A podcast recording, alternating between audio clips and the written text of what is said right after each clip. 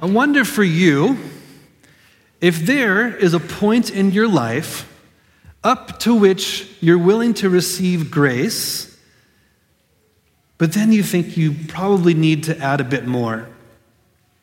Maybe you've heard the Christian message. You understand that Christianity is a religion of grace.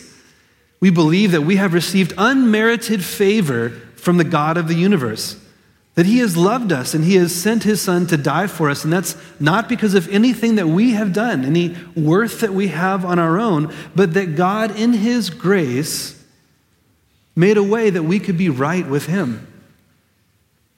For many of us, I hope that you've heard that message before. For many of us, although we've heard it before, it still is hard to really get it. To really get it to the point where there is not a point at which grace stops in our life and we start to try and add things to it, but where all of our life becomes one of grace.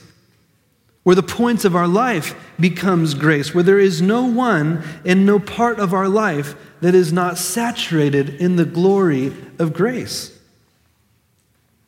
Well, this tension was one that the early church wrestled with.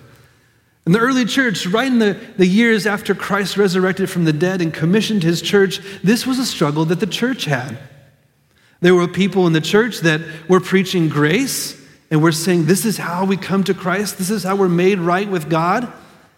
And there was a few people in the church that said, Yeah, okay, that's a good idea. I'll grant you that that's how maybe God loves us. But we still need to do this stuff. These people were called the circumcision party. The circumcision party uh, it was not that they had parties when there was circumcisions, but they were a group of people who believed that everyone must be compelled to be circumcised, men especially. That the men needed to be circumcised, and they needed to be circumcised not just because of that, but because that in particular was a sign of entering the covenant community. For hundreds of years, the, the Jewish people had believed that the men to be circumcised meant that they were part of the community, and then following that would abide by the laws and customs of the Jewish tradition. And this is how this is what looking it looked like to embrace a life of following God. Now, I imagine that not many of you in this room have recently faced pressure to be circumcised. And you've probably not recently faced pressure to follow after the Mosaic law and the dietary restrictions of the Old Testament. So you're thinking, okay, I can just check out on this one. But I think all of us have felt at times in our lives, whether directly from individuals or generally because of the culture we're from, a pressure to abide by a certain set of practices, a certain set of rules. We come to know very quickly if we deviate from those rules because we feel the isolation of loneliness. We feel the pain of shame when we cross the line. And we learn very quickly oh, we need to stay inside this line. We need to act this way. We need to do these things. Some of you have been taught that very specifically by teachers. Maybe they've been teachers who have made mention of Christ, but really what they're presenting is a religion of works do this. Don't do that. Spend time with these people. Don't spend time with those people. That's the message that's conveyed, and that message is not the gospel. Some of you have experienced this kind of pressure coming from counselors. Maybe friends in your life or counselors that you've gone to seek wisdom from. And in the giving of their counsel, you quickly realize that if you don't take their counsel, their wisdom, it's not just a matter of choosing a different idea, they're going to accuse you of your salvation being at stake. They're going to doubt that you're really a Christian. This is a religious kind of pressure.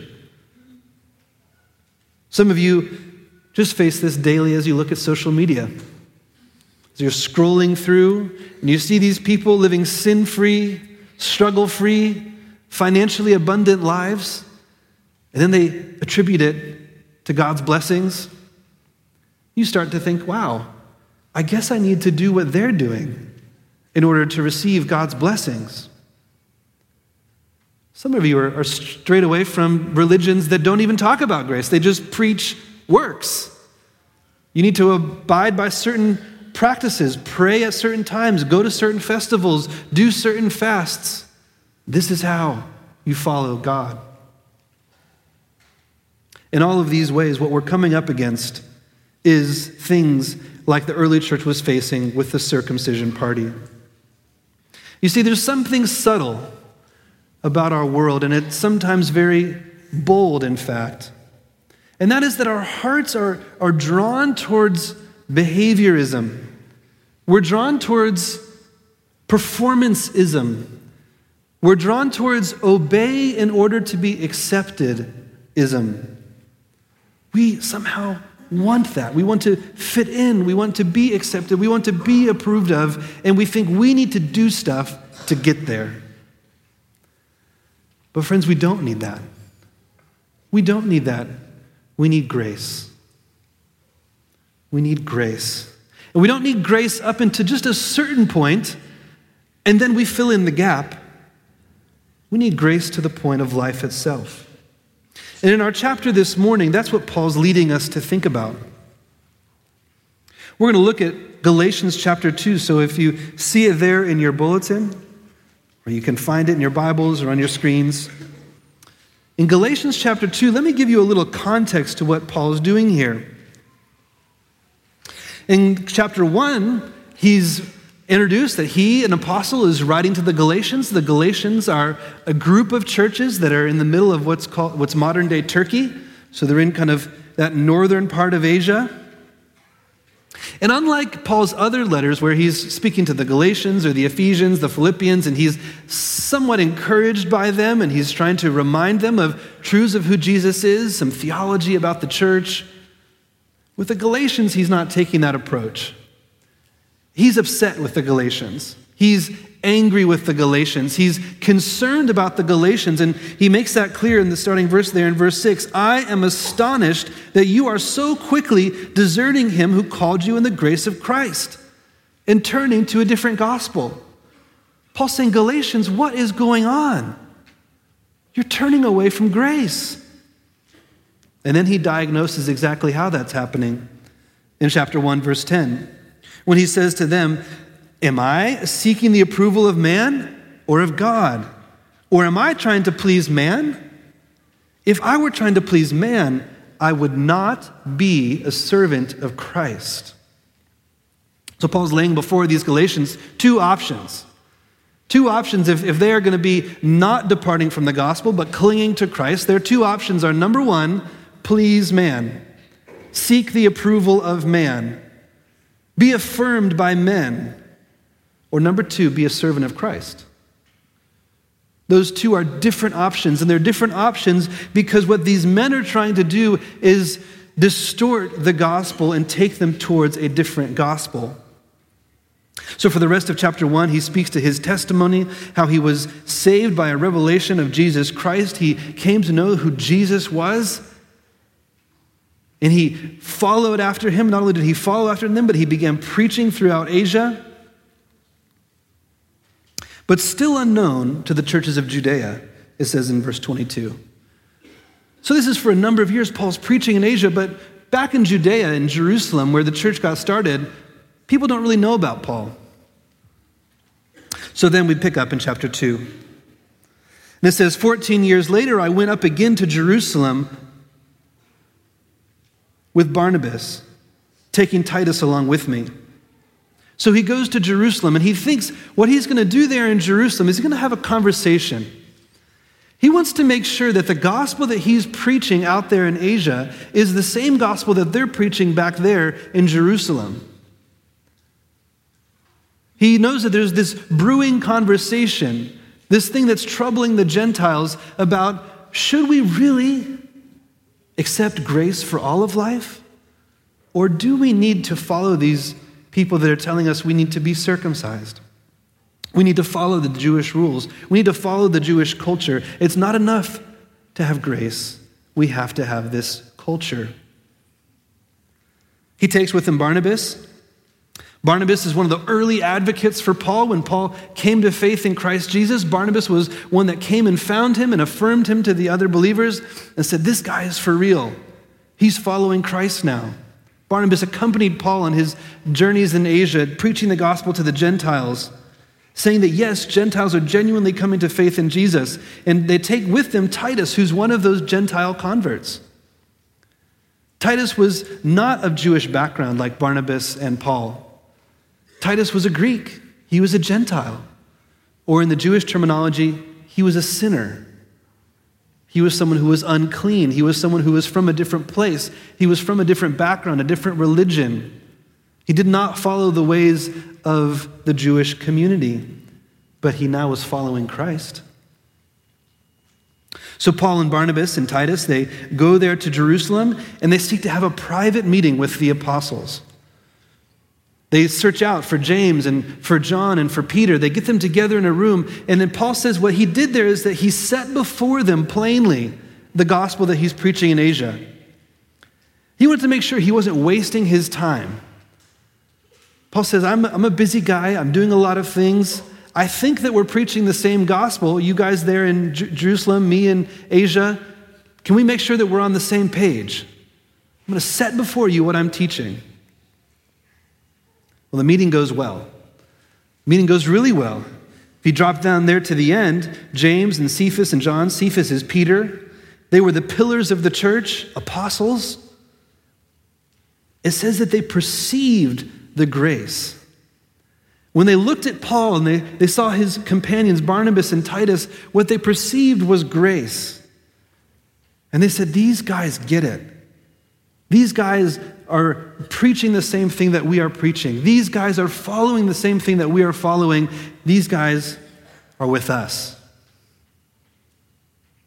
It says they gave the right hand of fellowship to Barnabas and me. This is not just a, a shake hands, thanks, bro, on the way out the door. The right hand of fellowship is, is a warm and intimate embrace. And they're saying, We're together in this. We're family. We're brothers on this mission. We affirm what you're doing. It was a good meeting. It was also a challenging meeting. I skipped a little bit there. There's a bit of, of tension that's brewing here in this meeting that leads us into the second story. And that tension is that they weren't alone in the meeting. Paul was seeking to meet privately with those apostles just to have this discussion amongst themselves. But then it says some people slipped in to spy out our freedom. Paul uses the, the language of espionage. There's these secret 007 agents that are coming in to spy out what's going on. They're not looking for government secrets. What Paul says they're trying to do is bring us into slavery.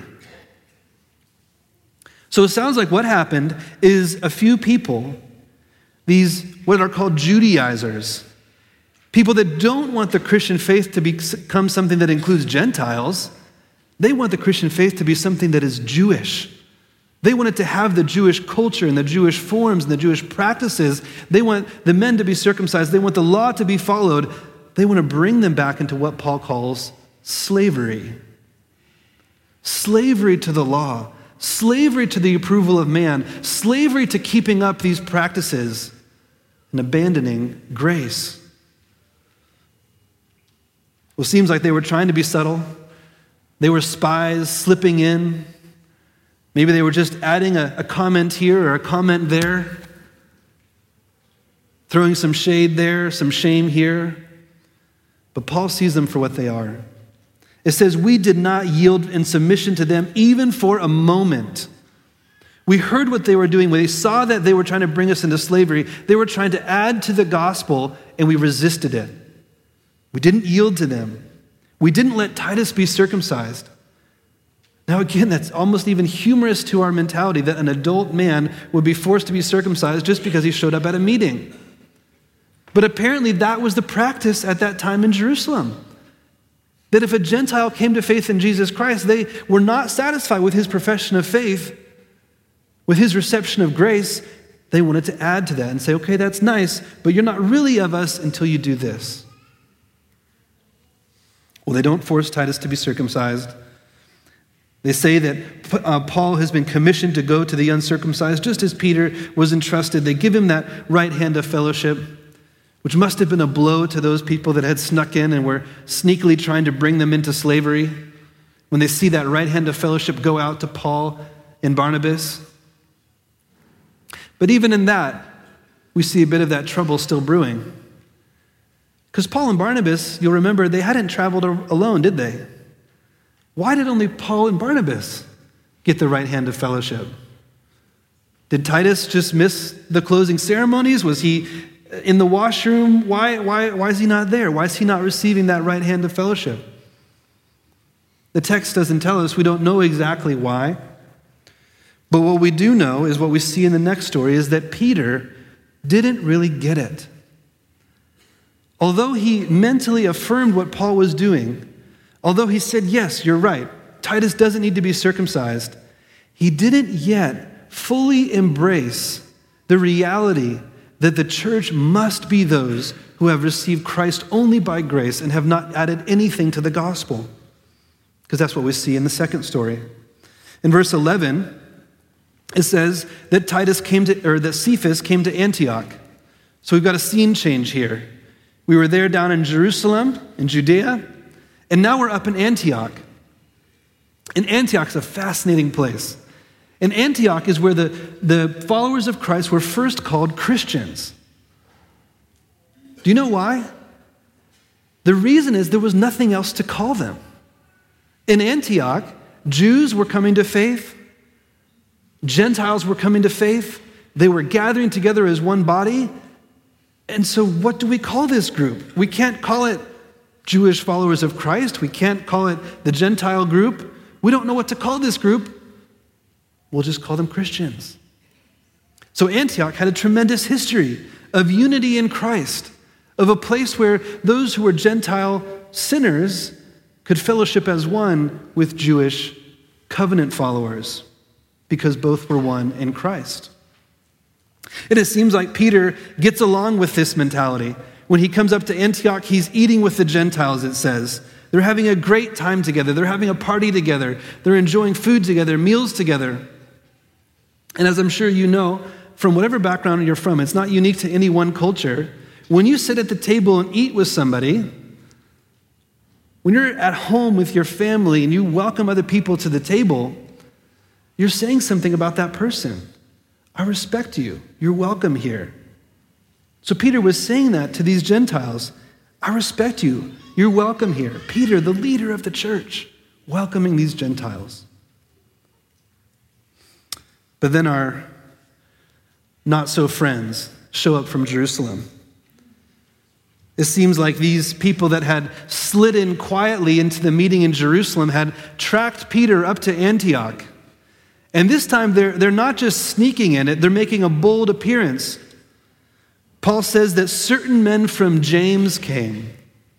Now, why would he say that? In Acts uh, 15, James specifically denies that these people came from him. In Acts 15, it says, James says, Now we know that certain men came up to you and have been causing you trouble. We want you to know they did not come by any instruction of ours. It sounds like what's happening is that these men realized that their little movement within Christianity was in trouble. They realized that what happened in Jerusalem meant that Paul was affirmed in this gospel of grace, and if they didn't do something about it in Antioch, then they were going to lose control. They were not going to be able to force people to do what they wanted them to do anymore. So they go up to Antioch where Peter is, and they say, What we're going to do is we're going to trade on the name of James. We're going to say that we came from James, another apostle, and we're going to force Peter to choose. Is he going to be with us? Or is he going to go with Paul? Because remember, Paul, he's relatively unknown in Judea. Maybe he's known a little bit in Antioch. They respect him. But Peter, Peter's the pillar of the church. Everyone knows Peter. There's no way that if we get Peter, others won't follow us. And they're right. You can almost see this room and how this plays out. Everyone's in there eating together, having a good time and then walk in the back door the men from James. And everyone looks around and say, "Oh, it's those guys. Those guys that don't want us to eat together. Those guys that want us to follow the Old Testament ways, the dietary restrictions. They want us to get circumcised. It's those guys." But then they start to whisper to each other, It's okay. Peter's with us. Peter, he's been eating with us, he's been spending time with us. We're fine. But then as they look over, they see Peter and he's backing away. He's separating himself, the text says. The, the language here actually is the same word used for an army in retreat. This is what Peter does. He draws back and separates himself from the Gentiles because he's afraid. He's afraid of the circumcision party. He's afraid from these men who say they're from James. And so he acts hypocritically. He starts to separate himself. So the Gentiles, now they're like, oh man, Peter, but at least Barnabas is still with us. No. Barnabas is gone too. Barnabas, that early advocate for the Gentile believers, it says that even Barnabas was led astray. The, the Gentiles are looking around the table. All of the Jewish background believers are gone. It's just us. What are they supposed to think? Their leaders, their friends who they thought were family, suddenly have left them from the table. Certainly, the question for them would have been maybe we're wrong. Maybe these people in the circumcision party are right. Seems like Peter's going with them. Barnabas, who we respect, he's going with them. Maybe we're wrong. Maybe we didn't believe the gospel. It doesn't say here explicitly in the text, but it seems quite likely that this could have even been when they were eating and drinking together the Lord's Supper. In that ceremony of unity in the church, when they come together to break bread together, they were separating. In effect, Peter and Barnabas and the others were saying, oh, Gentiles, if you could just sit over there, if you could just be over there at the kid table, we're going to have the real person meal. Well, Paul sees this for what it is. Paul sees this for what it is. This isn't just a one time offense, this is not just a cultural slight. This is the preaching of a different gospel.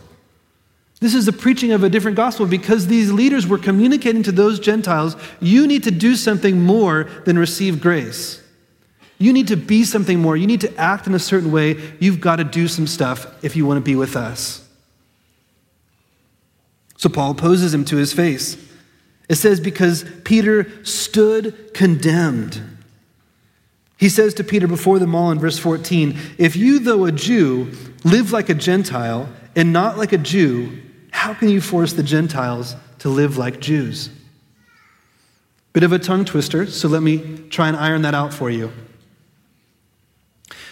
What Paul is asking Peter is he's saying, okay, Peter, you're, you're from a Jewish background. You're someone who followed the Jewish customs, you're from that community.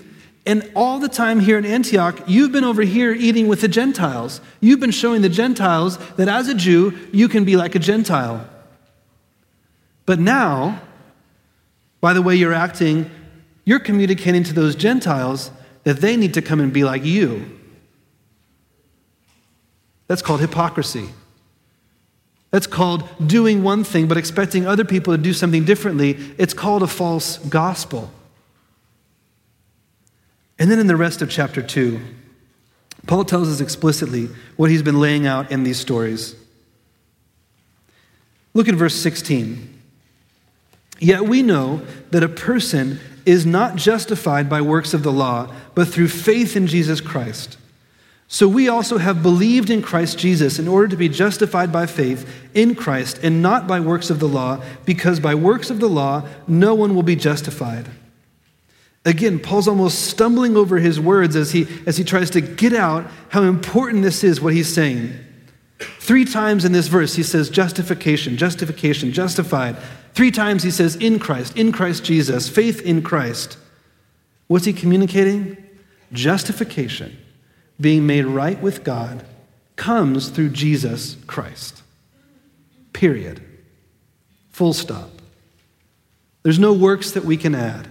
There's nothing that we can do to be made with, right with God other than being in Jesus Christ. He is the one who has paid the penalty for sin. He is the one who fulfilled the law perfectly in every place. Only in Christ can we be made right with God. That is how we are justified. So he reminds them of that conviction, but then he also answers this concern. Because the concern on the part of the Judaizers, the circumcision party, is okay, so you're made right with God through Christ, but how do you stay right? How do you, how do you live it? How do you do the stuff? Well, Paul's answer is by grace. Their answer was the law. Their answer was do these things, be this way, come join our community. That's how you live rightly. Well, Paul says there's another way. Let me read these verses. But if in our endeavor to be justified in Christ, we too are found to be sinners, is Christ then a servant of sin? Certainly not. Certainly not. He's, he's saying they're accusing us of, of making Christ a servant of sin because we're not requiring this law. He says, That's not what I'm saying. That's not what I'm saying. What I'm saying is, if I rebuild what I tore down, so if I put a law back on, I'm putting back what I tore down. I got rid of the law when I was in Christ. Christ fulfilled it, it's done. And so now you're trying to make me rebuild what I tore down well, then I prove myself to be a transgressor. Because that's what the law does. What the law does is show us how wrong we are. What the law does is show us our, how we should be convicted of sin, that we have not fulfilled it. That's what the law does. And so, what Paul is saying is wait a second. So, you're saying we're made right by grace, but then the way that we live by grace is to remember how terrible we are and to set up another law to remind us how short we come to it. Well, Paul says if we do that, what we're doing is we're nullifying the grace of God. For through the law I died to the law, so that I might live to God. I've been crucified with Christ. It's no longer I who live, but Christ who lives in me. In the life I now live in the flesh, I live by faith in the Son of God, who loved me and gave himself for me. I do not nullify the grace of God, for if justification were through the law, then Christ died for no purpose. So, when Paul is facing this accusation that, you know, Paul, if you talk about grace too much, if you preach this message of grace, if you expect grace to be something that can handle all of our life, that grace not only makes us right with God in Christ Jesus, but grace can make us right in our life on a day to day basis as we follow Him. What you're doing is promoting sin. What Paul does is he points to our union with Christ. Now that's interesting. I hope you're tracking with me here. Because normally, what we would do and what the, the Judaizers would do is not point to our union with Christ, but try to control the problem. The problem is sin. We do wrong things, we do bad things. We got to control that, we got to put a law on it.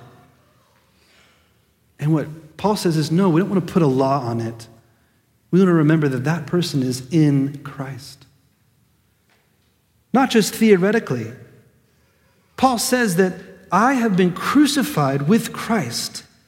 It's no longer I who live, but Christ who lives in me. So Paul's saying in a very real way, when Christ was on the cross, having fulfilled the law, I was there. You were there. Not that we were paying the penalty for the sins of the world, but we were there in the sense of we were made worthy. We were made worthy to receive righteousness and justification because of our union with Christ. His worth becomes our worth. God looks at us now and he doesn't see a person who received grace that needs to do some more stuff. God looks at us now and he says, It is finished. It's finished. It's finished for you. It's finished for you. It's finished for you because of Christ. I don't nullify the grace of God, for if justification were through the law, then Christ died for no purpose. So Paul's saying, hey, we didn't get justified this way. We didn't get made right with God by working for it. So there's no way that that gospel will then translate into us now working to stay right. No, we stay in Christ and he makes us righteous. I want to end with a few observations.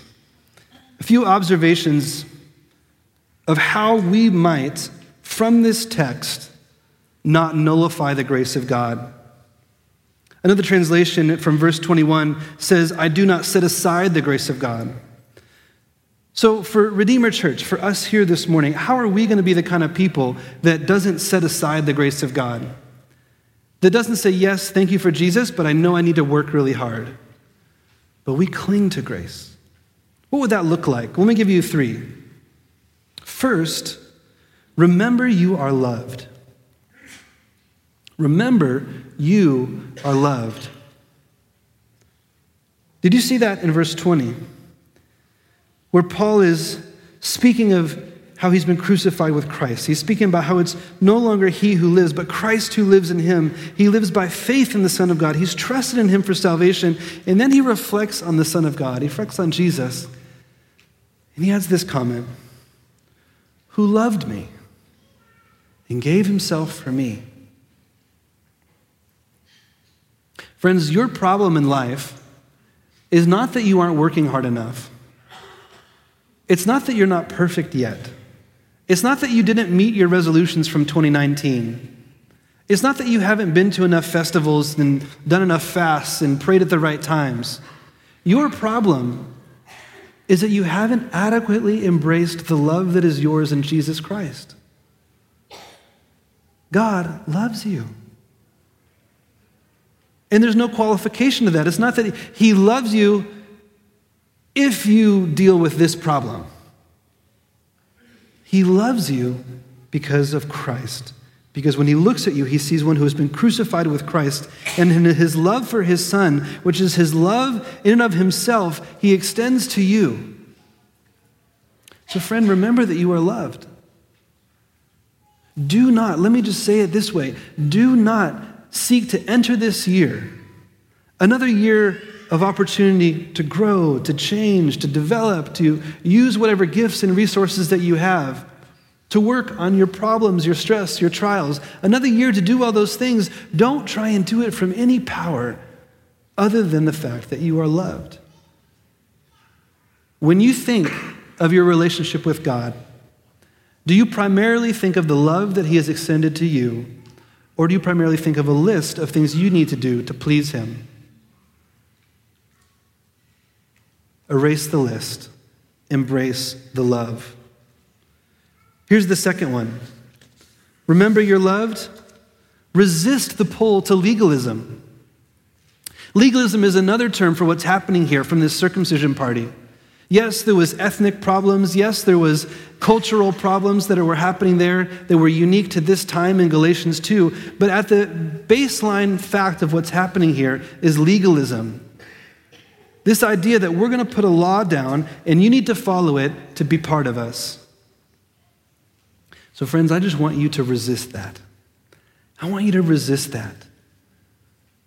I already asked you one question Do you see that list of things to do? But let me ask that again in this context. One way that you can resist legalism, resist following a set of rules, is by when you think of growing in Christ, do you think primarily just of sin management? Either sin hiding and concealment, or do you think of sin attack modes? Well, I need to do this or do that, get this software, talk to this person, do this thing. You might have some temporary success, but if you don't root out what's going on in your heart, resist the legalism, look at the heart. What do you love?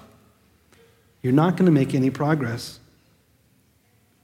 Another way to resist legalism is to think about who you're comfortable with.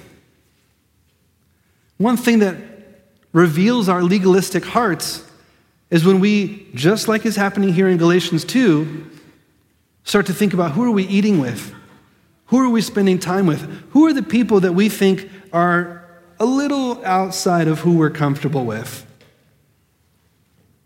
Maybe it's because of how they present themselves, the clothes that they wear, the, the culture that they seem to be from, the group that they are part of, that you think, oh, they're part of that group. I can't spend time with that group. This happens even in the church. I know that we're a multicultural, multinational church.